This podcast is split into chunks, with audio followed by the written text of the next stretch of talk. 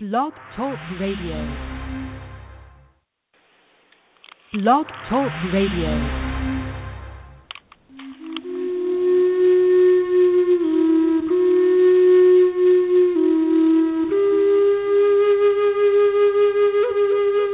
Welcome to the Spirit Seeker Hour. Spirit Seeker Hour is your chance to delve into the world of your inner spirit. The Spirit Seeker Hour is brought to you by Spirit Seeker Magazine. Go to www.spiritseeker.com to find out more. And now, here's Cynde Meyer.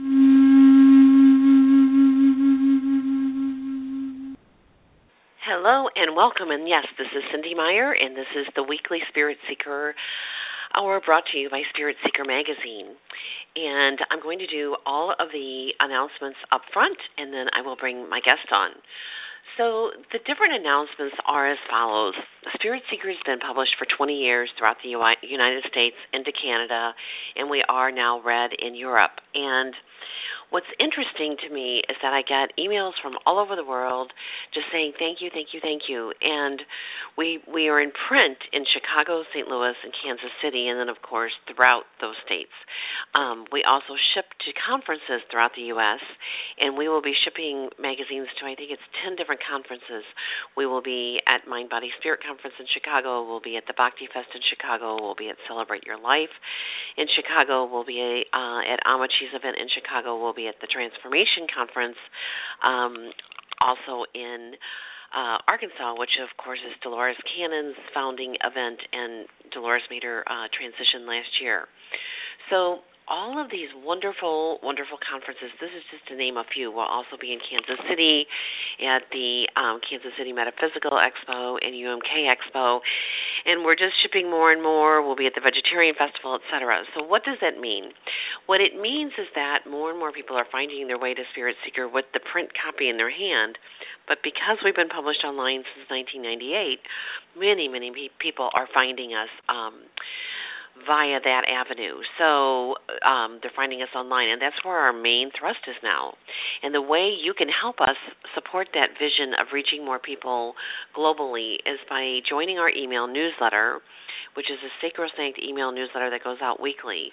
It lets you know about all these different events all over um, the the U.S. We have a wonderful, wonderful meditation retreat called Awakening Joy coming to St. Louis. You'll find our magazines there. You'll find it at the Institute of Noetic Sciences conference. And when you join the email newsletter, we let you know about all of these different events. We let you know when the magazine is online. Um, we let you know who the weekly radio show guests are, etc. So, all that aside, the only thing that you have to do is um, send an email to info at spiritseeker.com and we will um, add you to our email list. And we don't sell the email list, but what we do do is we um, email you when things are happening. So we do allow other people to advertise their uh, events if they are in sync with our vision, and so um, that's pretty much how we do it. So we love um, we love the new people that we meet each you know, each and every uh, month. We love um, knowing that you're listening, and uh, we just can't thank you enough. Now today I am interviewing James Baraz, and I'm having trouble for some reason finding him on my switchboard, and I have done everything that I can. So what I may have to do is um, ask James to call in again so, James, if you are hearing me in the side room, if you would be kind enough to call in our uh, call in number again, and I will watch for your call. I'm not sure why I'm not able to see your phone call. So, and guests, your number, um, you to call in, you have to call three four seven um, eight five seven four four four seven. And so we are live on the air. And when you're there, if you have a question for our guest, you just um, click one on your phone, and then that will that will bring you um, onto the call. So I am not sure what has happened here. Um, James, are you there? And I am just watching everywhere. I think I am going to try and call my guest. But in the meantime, let me just um, say that I love doing what I do. If you can't hear the passion in my voice, um, let me just tell you a little bit about myself until I get James on the phone. Um, I am a big believer in meditation, and that is the topic of the day that we will be talking about. Um, meditation changed my life completely. Uh, I saw my first Swami when I was, I think, 18 years old. Um, okay, I am going to have to go offline for one second to try and. Um, I don't even know how to do this. Let me look one more time. Oh, ladies and gentlemen, there's probably going to be a pause as I go and start this show all over again. So stay put. I don't I just can't imagine. I'm going to try one more thing. I'm going to try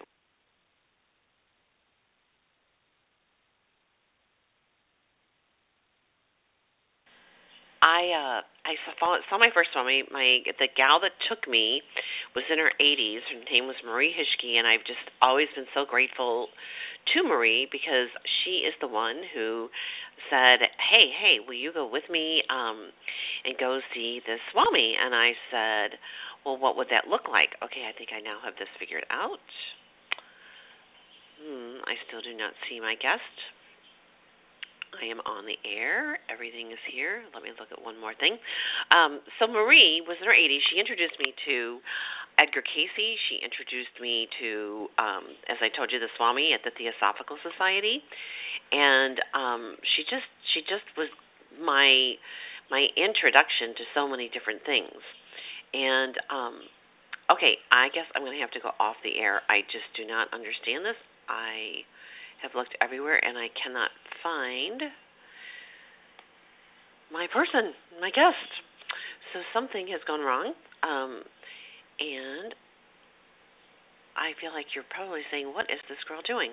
So, what this girl is doing is telling you that meditation, in and of itself, is one of the most fascinating, um, fascinating things, you, gifts you can give yourself. And um, Mr. James Baraz, when he gets here, is going to tell us about it. So, I'm going to go bring him onto the call. I will be totally back.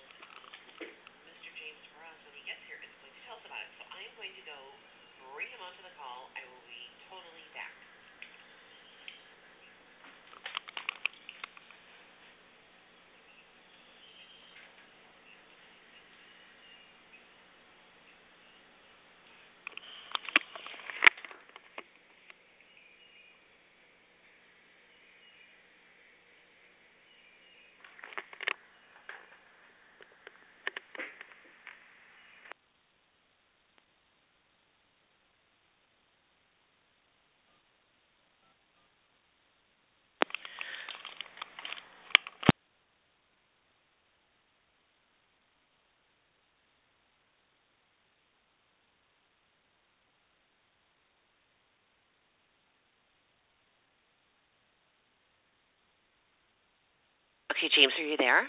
I am, and my name is Baraz, by the way. Oh, you go by Baraz. Okay. Yes, yes, not me. Okay, thank you.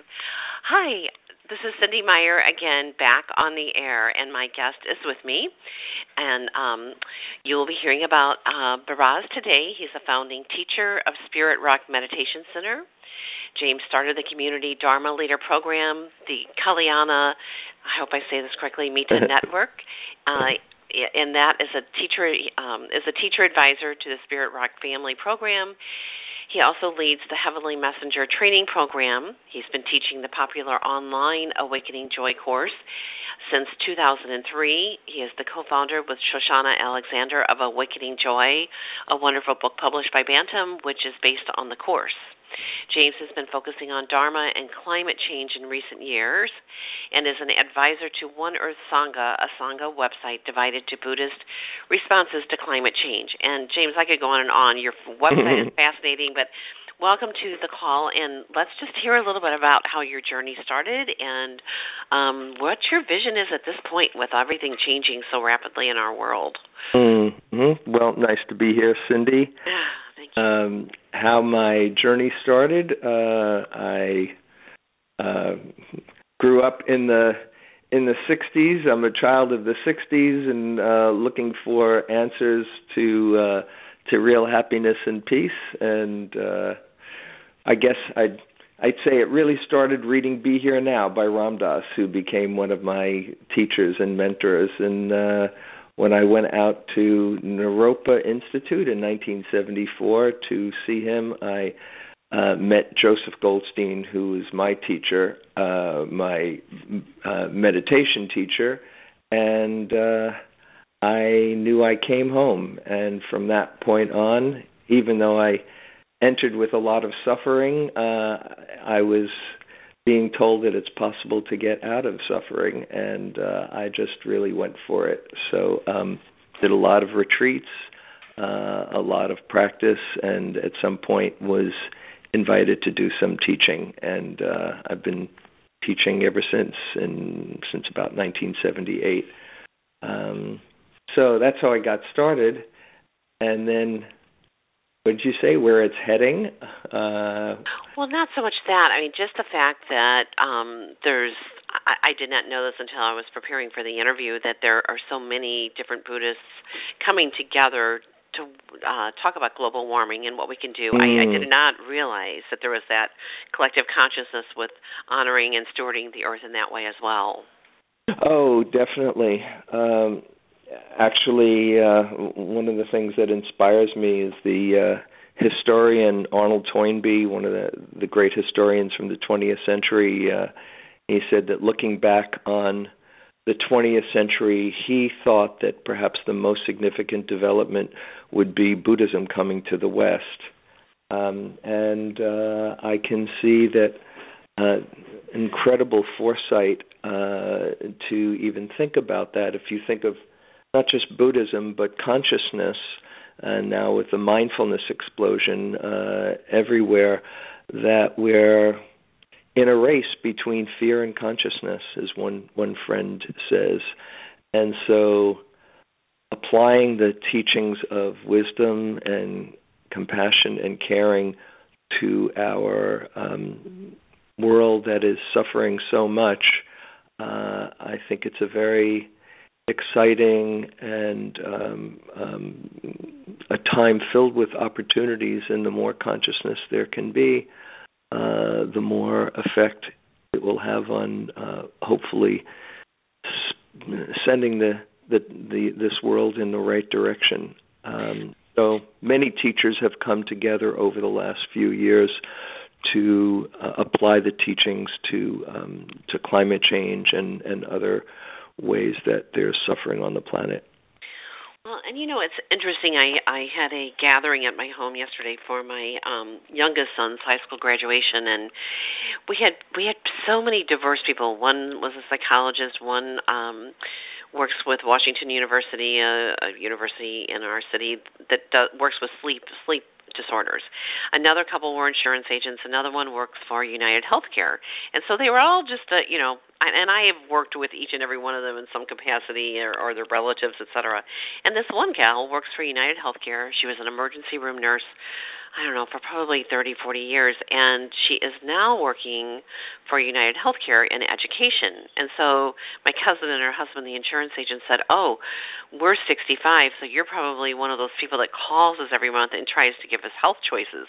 And she says, "Yeah, yeah, that's the demographic population I work with."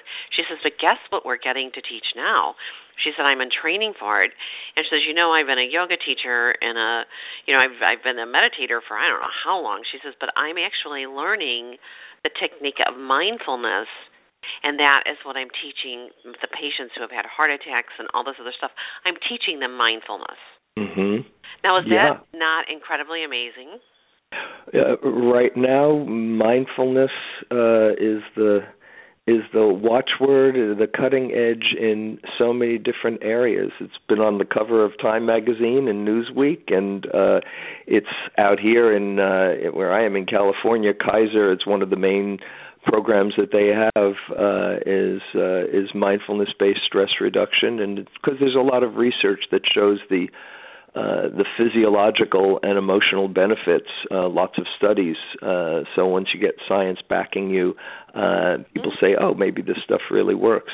And besides, in the health industry, it's in corporations. Google has a search inside yourself mindfulness program. Lots of companies uh, out in California, the cutting edge companies, have mindfulness programs.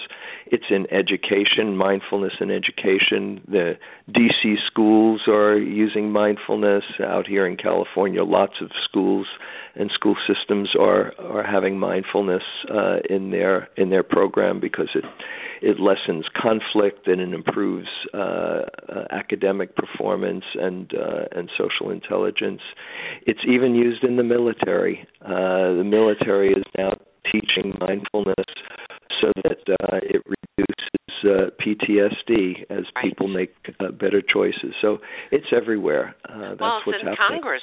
It's in Congress. Thank you. It's in um, Congress. yeah. Tim Ryan uh, Right. uh, wrote a beautiful book, uh, The Mindful Nation, uh, and he wants. to, And actually, there are a number of uh, of congressmen and uh, staffers who teach who learn mindfulness from some of uh, my colleagues. Uh, there's a, a, a, uh, mindfulness class for judges as well in DC. So it's kind of everywhere. Right. Well, and you know, Kaiser Permanente was the one who actually sponsored Deepak Chopra many years ago as this strange doctor from India who came to the states and um you know, I mean, we knew the the Harvard Benson response. We knew, you know, a lot of that data, but um the first time I saw Deepak Chopra was in 1992, 600 people and the man never once called it meditation. Mm-hmm. Never once used that word, but there were doctors, nurses, general public. Um, all I knew is that this man that they'd heard about was coming to St. Louis, and it just seemed like in one week it sold out.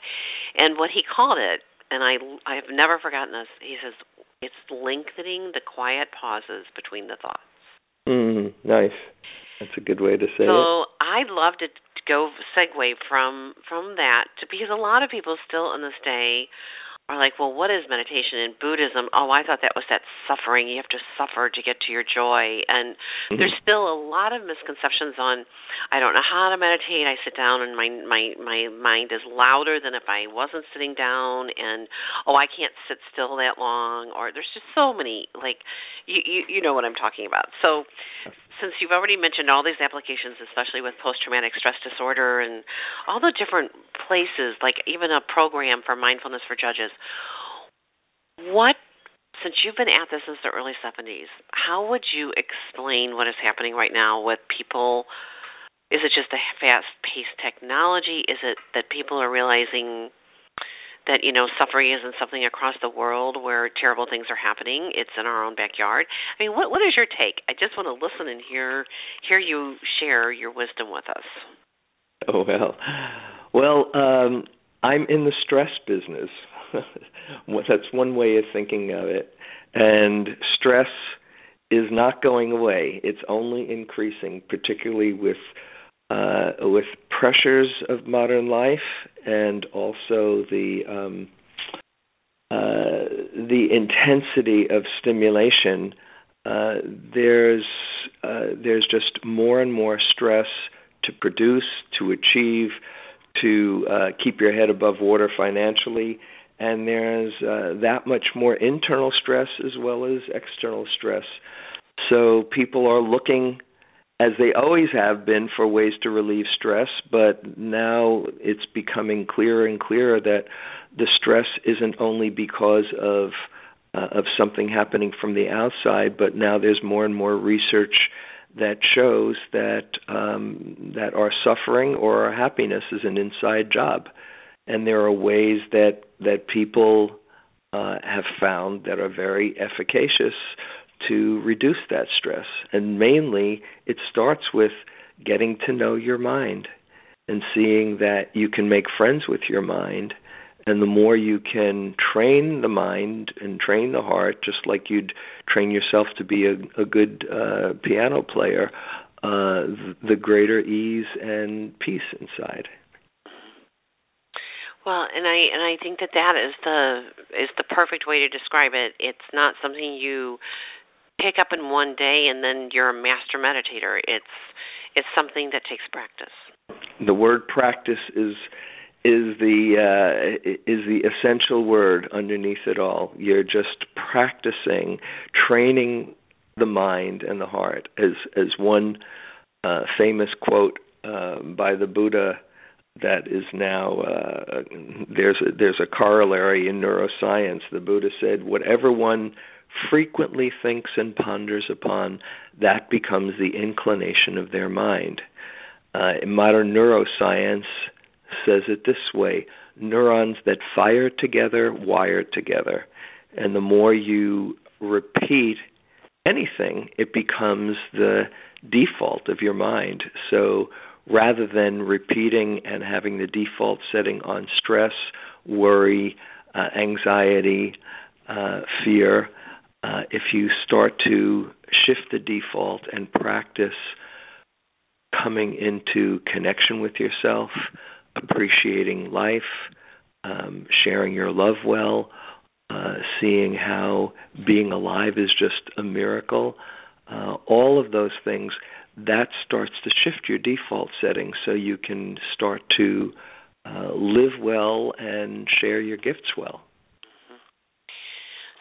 Mm-hmm. Baraz, when you um, encounter someone who has been in grief or suffering for a long time, perhaps from the loss of a loved one, perhaps uh, you know with all the downsizing of jobs and people, you know, I, I, well, and let's go back a few years with the um, so so many people losing their money overnight that were in investments that just went south when everything kind of went crazy, you know, with the economy. I mean, and and so many people just don't seem to be able to totally like get out of that field, that that vibrational field. So what is how do you advise the people let, let's start with grief because grief so many people just seem to be in grief at times. It seems right, like right now. I, don't know why. I just am encountering. I think it's the holidays, the Mother's Day, and the different different things. And then like with graduations, you know, when you have a celebration, but then oh, I wish, you know, I've heard from so many different people. I'm like, my goodness, you know, why can't you be here right now with who's here and celebrating? Why are you talking about oh, I wish this person was here or whatever? So there's a lot of like almost melancholy that goes along with their joy. Mm-hmm. Yeah, and that's just a um, a habit of mind that doesn't serve. Grief is natural. There, there's no uh, not only no getting around it. It's a it's a healthy kind of expression of processing loss when somebody that we we love passes away, or when circumstances change and uh, and we might you know lose a job or have a diagnosis or any any of life's inevitable challenges, there's going to be grief. It's not to say, "Oh, I'm above grief and I will not feel sad." But if you're stuck there and you can't appreciate all the goodness around you, then uh, this is a, an unfortunate habit of mind that uh, you haven't learned uh, or you can learn more skillfully how to process your grief in a healthy way so that it integrates and that you feel connection to uh, to all all people who experience grief. So it's not that you don't you don't feel the pain. You know, sometimes when people hear, "Oh, James Baraz has that awakening joy program," does that just a feel good program. It's not a feel good program, it's a feel everything program. Um, but you need to learn how to hold your pain without it overwhelming you, and at the same time, open up to all the goodness around you. Because we're wired up to look for, and particularly if our default setting uh, has been practicing this, we are scanning the horizon for what's missing or what's wrong. There's a little almond shaped cluster of neurons in our brain called the amygdala that scans the horizon for what can go wrong. And it's a good thing that it's there because uh, it's a survival mechanism. But if that's what's firing all the time, then we miss out on everything that's right. And so it takes some practice to rewire the brain and rewire the heart to see what's good as well as to uh, open up and be aware of, of what needs attention. That's a beautiful way of describing that. And you know, there's been so much research done on that part of the brain and people are like, "What? What?" But I think don't you think that that part of the brain is what creates the quiet so that you can so that the firing rapid thoughts can slow down a little bit. Yeah, well, that's what one way that meditation, particularly mindfulness meditation, uh, works. There's lots of studies on this.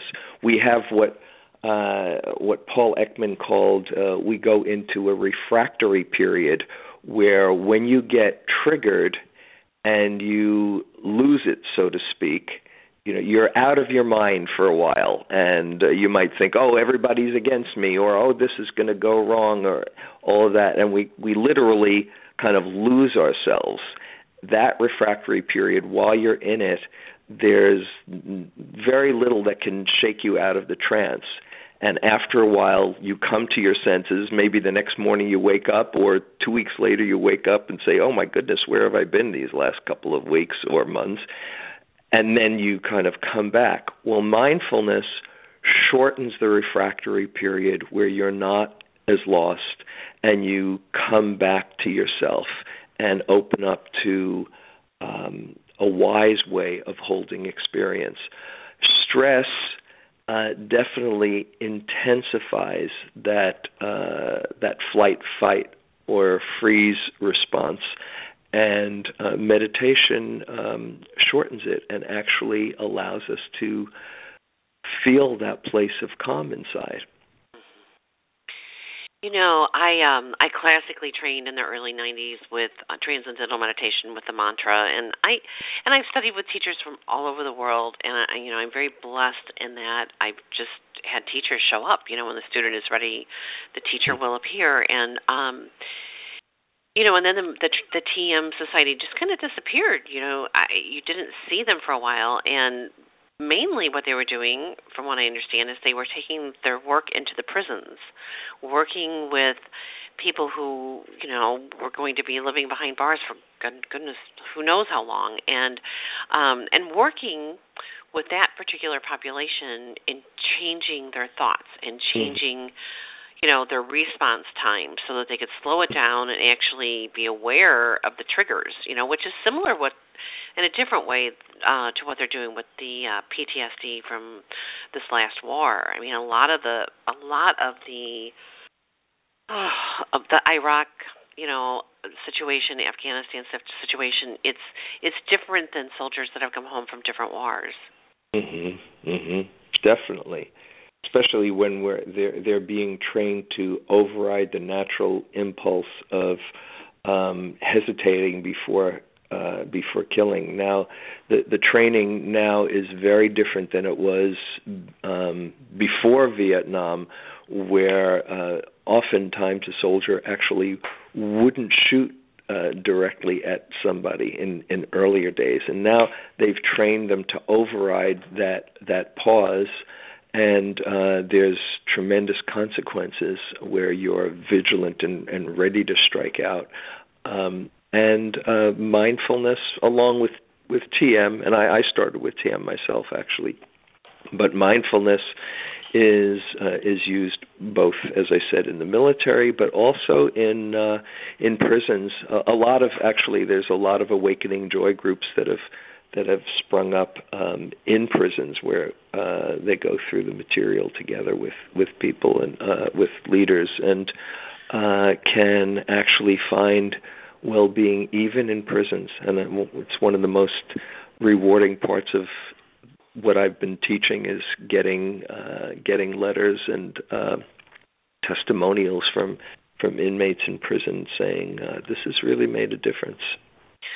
Well, and you're coming to St. Louis June 12th through 14th, and you'll mm. be um, the Mid America Dharma Society is bringing you. Um, can you tell us just a little bit about what that? It's a non-residential, so so they come and they go home at night, but then they come back in the morning and spend spend the day. But is it mm. is is it a vipassana retreat, or is it silence, or is it a little bit of everything? Uh, it'll it'll be um, a bit of everything. It'll be mostly a um, a meditation retreat with the emphasis on um, awakening joy principles. So if you're new to meditation uh, and want to learn uh, um, mindfulness or vipassana meditation, uh, then uh, that could be a really good introduction. If you want to just make friends with your mind and learn very simple exercises, you don't have to be Buddhist, and you're not going to be asked to to uh, change any kind of of spiritual tradition. It, this uh, goes along with any spiritual tradition. It's just a matter of learning to train the mind and the heart, be more aware, uh, feel more connected, and uh, feel the kingdom of heaven within. If you're if coming from the Christian tradition, it's the same thing as uh, just feeling that still small voice and being able to hear it within. So there'll be some there'll be uh, meditation instructions, silent meditation, walking meditation, and the talks will be geared to um, how to create more happiness and well-being in your life. Well, and listeners, this um, this retreat will be at the Maria Center, which is one of my all-time favorite places. It's right next to a river. It was um, a convent for many, many years. Um, some of the nuns actually still live there, but um, it's also a a school during during the school year. So, you know, you'll just hear children's voices, and then they have they just have happy things happen at this center, and it's the perfect place. I mean, absolutely the perfect place for you to be teaching So, um, so this is June 12th through 14th. You can find out information and register at midamericadharma.org slash retreats. And I'm going to spell that. It's M-I-D-A-M-E-R-I-C-A-D-H-A-R-M-A dot org slash retreats. And um, you'll be teaching um, the, the course, as I said earlier, is entitled Awakening Joy. And you know, if if I understand correctly, the Awakening Joy course came before the Awakening Joy book.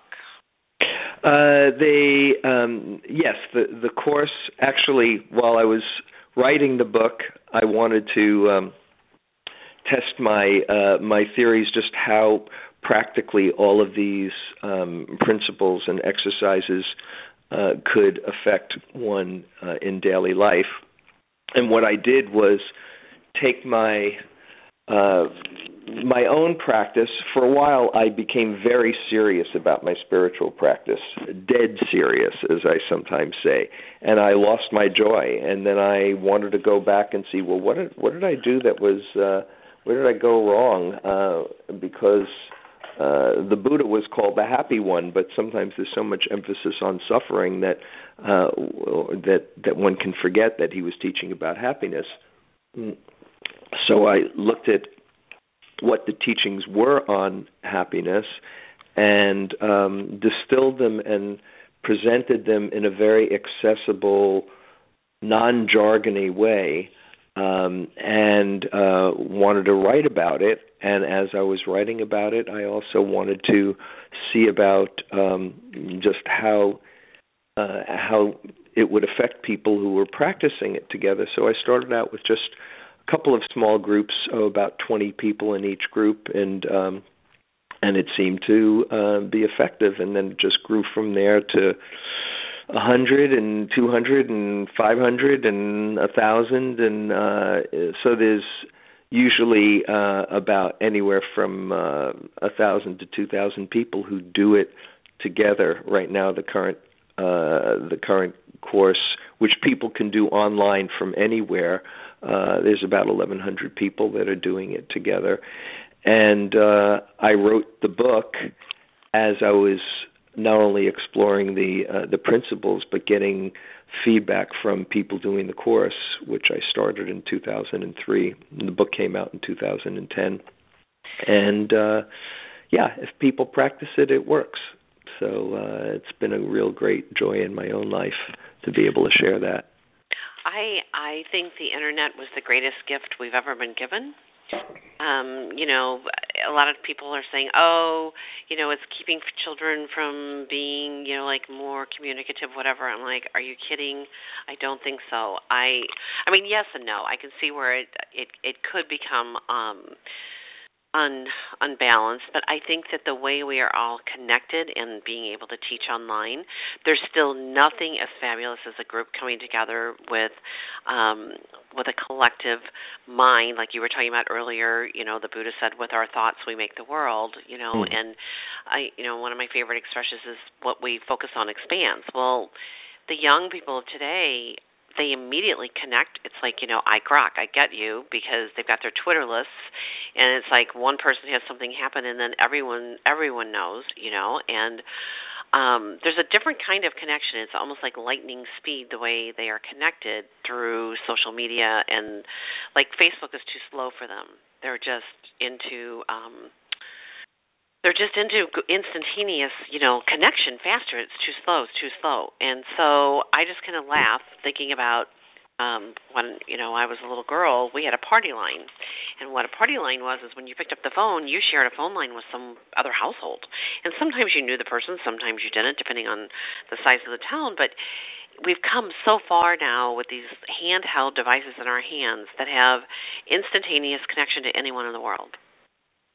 Now, when you see that power and you think, you know, of the studies they've do, they've done with the neurosciences and and the fact that, like, you know, since you know TM, like, there was the study way back when in Washington D.C. where they had transcendental meditators on the White House lawn, and they measured the drop in crime out 50, 75, 100, 200 miles. Mm-hmm. And it was the coming together of the minds focusing on peace and focusing on love. And this to me is is just a miracle that we can now teach this online. And you know so you've met people probably from all over the world through your online meditation courses i would think. Mhm yes i have. And uh, uh it, it's interesting as you're saying that um it's it's true that it's one of the greatest things uh, that that we have instantaneous connection and uh, consciousness, um, and it's also uh, it, it also has its negatives because people can feel instantly connected, but often they don't feel as connected to the earth, or they don't feel as connected to uh, the people right around them, and uh, you you, uh, anytime you, you you're in a in a metro, metropolitan area and you see everybody is focused on their screen in front of them. Um, that's the downside because the more we're connected to life around us, the more we can care about the planet. So it has both its uh, its blessings and its and and the curse as well. In fact, I I was just looking at today's paper. There's uh, there were two kids both looking at their phones, and uh, one says to the other, "Boy, I feel sorry for all the people uh, before smartphones. They just had uh, they had to entertain themselves with." was it 197 million square miles and we can do it just just by holding our uh, our, our phone in our hand. And uh so that's the downside. And it's true that there's instantaneous consciousness that can reach everyone which is an amazing amazing miracle. So uh how we use that gift makes all the difference I know, and you know, you look at entertainers, and you know the Beatles. You know, I I noticed something that I was reading where you you love the the music of the Beatles, and mm-hmm. I can remember the very first Ed Sullivan show where where they were on. You know, and I would never have known about this except for my my cousin Susie Valenti, who was a little bit older, and we were at her their house for dinner. And they're like, "Oh my gosh, we have to watch the Ed Sullivan show," and on come these Beatles, and all you need is love. You know, and it's like the way the musicians have have influenced us throughout time i mean it's just that's joy. You know to me music is joy. And your book um i want to mention this book. It's called awakening joy 10 steps to happiness. And it was uh, co co-authored by um, Baraz and Shoshana Alexander. And I love that you have the foreword by Jack Kornfield and then a preface by Ram Dass. And you know, I saw Ram Dass only once, and it was a few years ago, and well, it was probably eight years ago, but um, it was in Maui at a conference by Wayne Dyer, and Wayne Dyer had never taught a conference in Maui thinking no one would come, and there were 500 people there. And I actually won the ticket by Hay House Publishing. I how it was just a miracle, and uh, and I was undergoing. I had just gone, undergone breast cancer treatment, et cetera. And so here I am in Maui, just having this fabulous time. And guess who Wayne Dyer brings onto the stage after lunch? Mm-hmm. mm-hmm. Ram Dass. Uh-huh. And it was, of course, after he had written uh, uh, instead of Be Here Now, it was Be Here Love. Mm-hmm. And this man who's had be a love. stroke. I'm sorry. Go ahead. Oh, be, be love now. Be love yeah. now. Yes. And here he is. He's had a stroke. He can barely. You know, you have to really pay attention when he speaks, and yet he emanated total joy. Mhm. Mhm. Yeah, So- he's he's quite he's quite amazing. Uh, I I I spend time with him. I still uh I'm still in touch with him and visit him from time to time. And yeah, the more uh the more he keeps on uh, uh opening, the he gets lighter and lighter. He's just uh um presence of loving awareness and uh it's quite beautiful. So I I am going to read. Um, this is just a short. I'm not going to read the whole thing, but this is um, from chapter three in the book, and it's the Buddhist discourse on blessings. And the Buddha says it is a great blessing to spend time in the company of wise people, and to honor those who are worthy. To live in a place that is uh, good for you, to do good deeds, and to keep yourself going in the right direction to be well educated, to develop your skills, to train yourself in discipline, and to use words carefully and beautifully. To take good care of your mother and father, to cherish your partner and children, and to engage in a livelihood that is harmless.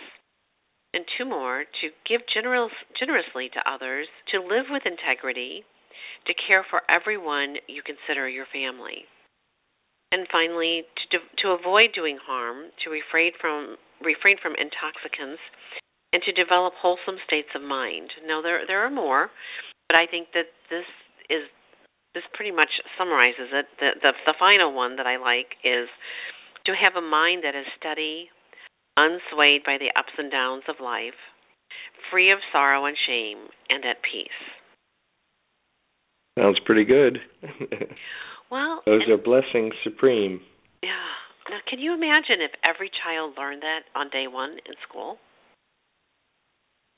Yeah.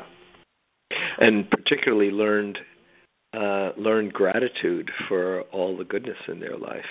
hmm There's a there's just so much stress right now. I mean, there was a young man who was one of the main speakers at graduation the other night, and of course on Facebook I see that he's in the hospital. I'm like, what in the world? He's supposed to be giving a talk tonight, and he he did give the talk. Um, he'd had the flu and had to have fluids, but I knew there was more to it, and um, so I saw him that night, and I said, "You did. You gave a great talk." I said, "I'm amazed that you were in a hospital bed, and hours later giving this talk." I said, "There was more to this than fluids. What's going on?" And he mm-hmm. says, "Oh, I have an ulcer." And I said, "You are 18 years old." Mm. I said, I know you graduated with over a four point average. I said, but you know that this is a wake up call here, right? You get this, right? He says, Yeah, yeah, I'll be okay now that the stress is over. I said, But the stress isn't over, it's just beginning. I said, You have four more years of college and I said, Trust me, you need to find a way to like, you know, deal with the stress. This was this was the universe kind of waking you up a little bit here. And I said, you're not going to have your mom like, you know, feeding you broth and doing all this other stuff. We, we I said you need to call, you know, not you need to call me, but I said please let me know how I can help. And this is what is happening with our young people. So there's so much stress with the testing. There's so much stress with um a lot of things. I do you see a time, where they will be teaching mindfulness in the schools? Oh, they are teaching mindfulness in the schools. I there's mean, mindfulness in uh, there's there's something called mindful schools out of, out in California where uh, teachers from all over are learning how to bring mindfulness in education. There's, uh, as I said, uh, uh, one of my uh, um, uh, colleagues, uh, Kate Munding, um, who teaches the Heart Mind, has the Heart Mind Education Project, and she goes to not only around the country but uh, around the world, uh, bringing mindfulness curriculum in schools. Uh, there's a program in England uh, called Dot B, where mindfulness is sponsored by the uh, UK government in uh, bringing it into uh, into secondary schools or what we call high schools. Um, and uh, actually, there's a hundred members of parliament that right now are in a mindfulness class with uh, with my colleague Chris Cullen, who developed the Dot B program. But mindfulness in education, if you go to uh, if you just Google mindfulness in education, you will see.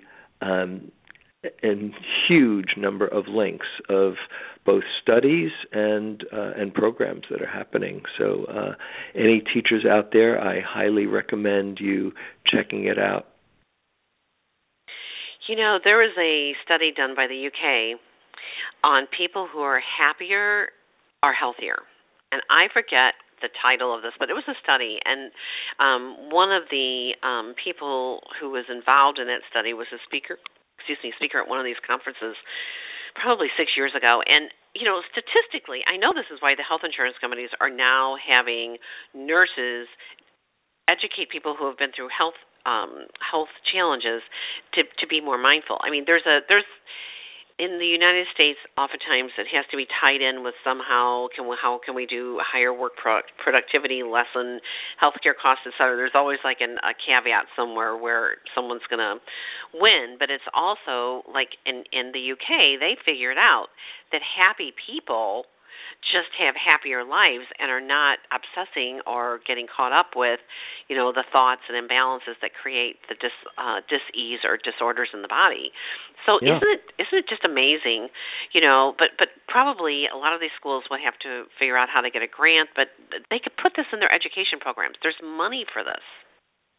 Oh yeah, there's there's lots of money, and it's going to get bigger and bigger. Mindfulness in schools just happens to work. If you if you look in the book on the uh, on the chapter in mindfulness, I talk about uh, mindful mindfulness in schools, and and uh, my my friend Kate, who uh, who I mentioned, who goes into inner city schools here in in uh, in the Bay Area and teaches these kids who come from very um, underserved uh, communities and who, because of um, a, a lot of external circumstances, haven't had uh, have as good opportunities as we have, and so have learned um, uh, to be vigilant and and uh, maybe uh, um, a bit more um, fearful and aggressive, and teaching mindfulness has had a huge impact on uh, those kids making better choices and getting in touch with the natural wisdom that's right inside of them and the good heart that's right inside of them. So, uh, particularly around um, uh, uh around reaching kids who haven't been as fortunate as as others um, it's been a huge plus. So, uh, um, all what I try to do is uh, is create as many opportunities for mindfulness to come into education as possible. In fact, just uh, just last month, I was my wife and I. My wife Jane teaches with me, uh, and we sometimes travel in other parts of the uh, of, of the world. And we were invited to Trinidad by somebody who liked the book a lot and has um, has some good connections. And uh, we gave a presentation to 550 school principals and then minister of education about the power of mindfulness and awakening joy principles uh, and how it could be applied in their schools. So uh, yeah, it's happening all over. Fabulous. I I once was on the National Council for Self Esteem. I was the local chapter um, president in St. Louis, and you know most of the people on you know Jack Canfield, many many other people that um, all were in education, and they were making a difference. And so um, I'm not I'm not involved with that group anymore, but I'll tell you coming together and networking and sharing resources is the name of the game and your book is just fabulous you know with you know explaining the different precepts and how it can be used. And i i i, I just want to mention um, step 9 it's called compassion the natural expression of a joyful heart. And i this is a a saying from um, a commencement address in 1957 by um, Albert Schweitzer, and what he said is the only ones among you who will be truly happy are those who have who have sought and found how to serve. And to me, the compassion um, that automatically creates that feeling of wanting to serve and be of service, and to have an open heart. Um, I mean, it goes hand in hand. That's it. the The greatest happiness is not about what we can get it's uh, how what we can give how we can make a contribution you you know when you're um, you're affecting somebody else and and bringing them happiness because you care about them uh, it's the best feeling in the world. Because the real happiness comes from uh, what comes out of us not what comes towards us and so many people just still are looking outwardly you know um and i think you know one of the when when the economy tanked and you know a few years ago and people were just flipping out i'll never forget seeing this lady on i don't even know what show it was on but um because i don't watch a lot of tv but sometimes i'll see something and i'm like oh you better pay attention. That that's there. And it was this lady who um lost all of the family millions and um just was she was bereft. She just didn't know what to do. And then one day, she came to the um awareness that you know I have food in the refrigerator. I have a roof over my head. You know, I like I'm here. She says my biggest fear is I want to be a bag lady, but I'm going to become a bag lady if I don't change these thoughts. And the next thing you know, she wrote this book, My Fear of Being a Bag Lady. And it was like mm. even when she had all the money, she still had that thought that she might wind up being a bag lady. Yeah. And then Lynn Twist, who um has worked with a lot of philanthropists and different entrepreneur um going into programs and teaching them about different ways of using their resources to help others. Came to St. Louis and and it was right after everything happened and she says, "You know, I had four um families that owned luxury car dealerships in the Los Angeles area and she said those same people hired me to come back and help them figure out how to how to go to the people who they had sold those cars to who could no longer afford, those cars and broker them into selling like the car dealerships all closed obviously there was no one out buying these cars but then they their new business was to go to the people who they had sold the cars to and broker selling those cars so that they would have money to live on mm. you know and and then the other thing was ironic is that many of the people who always had private chauffeurs or these luxury cars had never been on public transportation mm. so now they found themselves taking transportation and seeing parts of their cities that they had never seen before and mm. just all the beautiful things that you know which i think is what um, mindfulness is teaching is that and, and jump in here because you know i'm just kind of like mm-hmm. all over i can feel it but but the essence is that this is it this right here this moment is it and so no matter what is happening it's part of it right and that your your happiness isn't so dependent on the externals of what's happening to you but on how you're relating to what's happening to you. Right. When there's uh, when there's wonderful things happening, some people are busy saying, "Bring it on! I want more." Instead of saying, "Oh my goodness, how blessed I am," and when there's difficult things happening, some people can say, "How can I learn through this? How can I be more understanding of the human condition that we all go through? And others are saying, Why me? Why is this happening to me? When the human condition is that there's sorrows and there's joys. So it's not so much what's happening externally, it's how am I relating to what's happening and how can I train my heart and my mind to relate with greater wisdom and understanding and compassion. So so listeners, this is the wisdom that you are going to be experiencing, this and so much more, by um, spending time with Baraz in St. Louis, June 12th through 14th. Um, I want to give you a couple of different websites. Um, of course, you could go, as I said, to the Mid- midamericadharma.org forward slash retreats, but also um, spiritrock.org is a fabulous site that has just all kinds of information. And then, James, you have another one, Awakening Joy? Yeah, awakeningjoy.info. And uh, also, just want to mention for people who are listening who are uh, local in St. Louis that the Friday evening is a public talk that's uh, that's that's open to all, and that's uh, from six to seven thirty at the uh, what is it, Big Bend Yoga. Oh yeah, uh, Big Bend Yoga Center, Kitty Daly's place. That'll be fabulous. So that's a Friday evening um, on the uh, on June 14th. Okay. So that's all on uh, Mid America, Mid America Dharma. Um, yeah. and the to... price for this retreat is? Price for the retreat is a sliding scale from uh, eighty to one hundred and twenty dollars for the weekend. So, and that uh, is fabulous. That, yeah, that doesn't. Well, I and I should say. Um, the way that I teach, uh, nothing of that goes to me. Uh, I teach on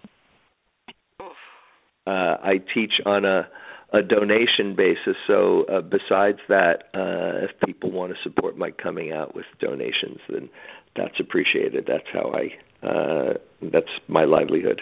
So, um, but there's nothing expected. Just um, just coming and sharing and seeing how it touches you. Baraz, I cannot thank you enough. I just am grateful that our paths have crossed. I'm grateful that you're being brought to St. Louis by this wonderful group, and thank you for being my guest today. Mm, From my heart to yours. Okay. Cynde. Okay. Bye bye. All right. Bye.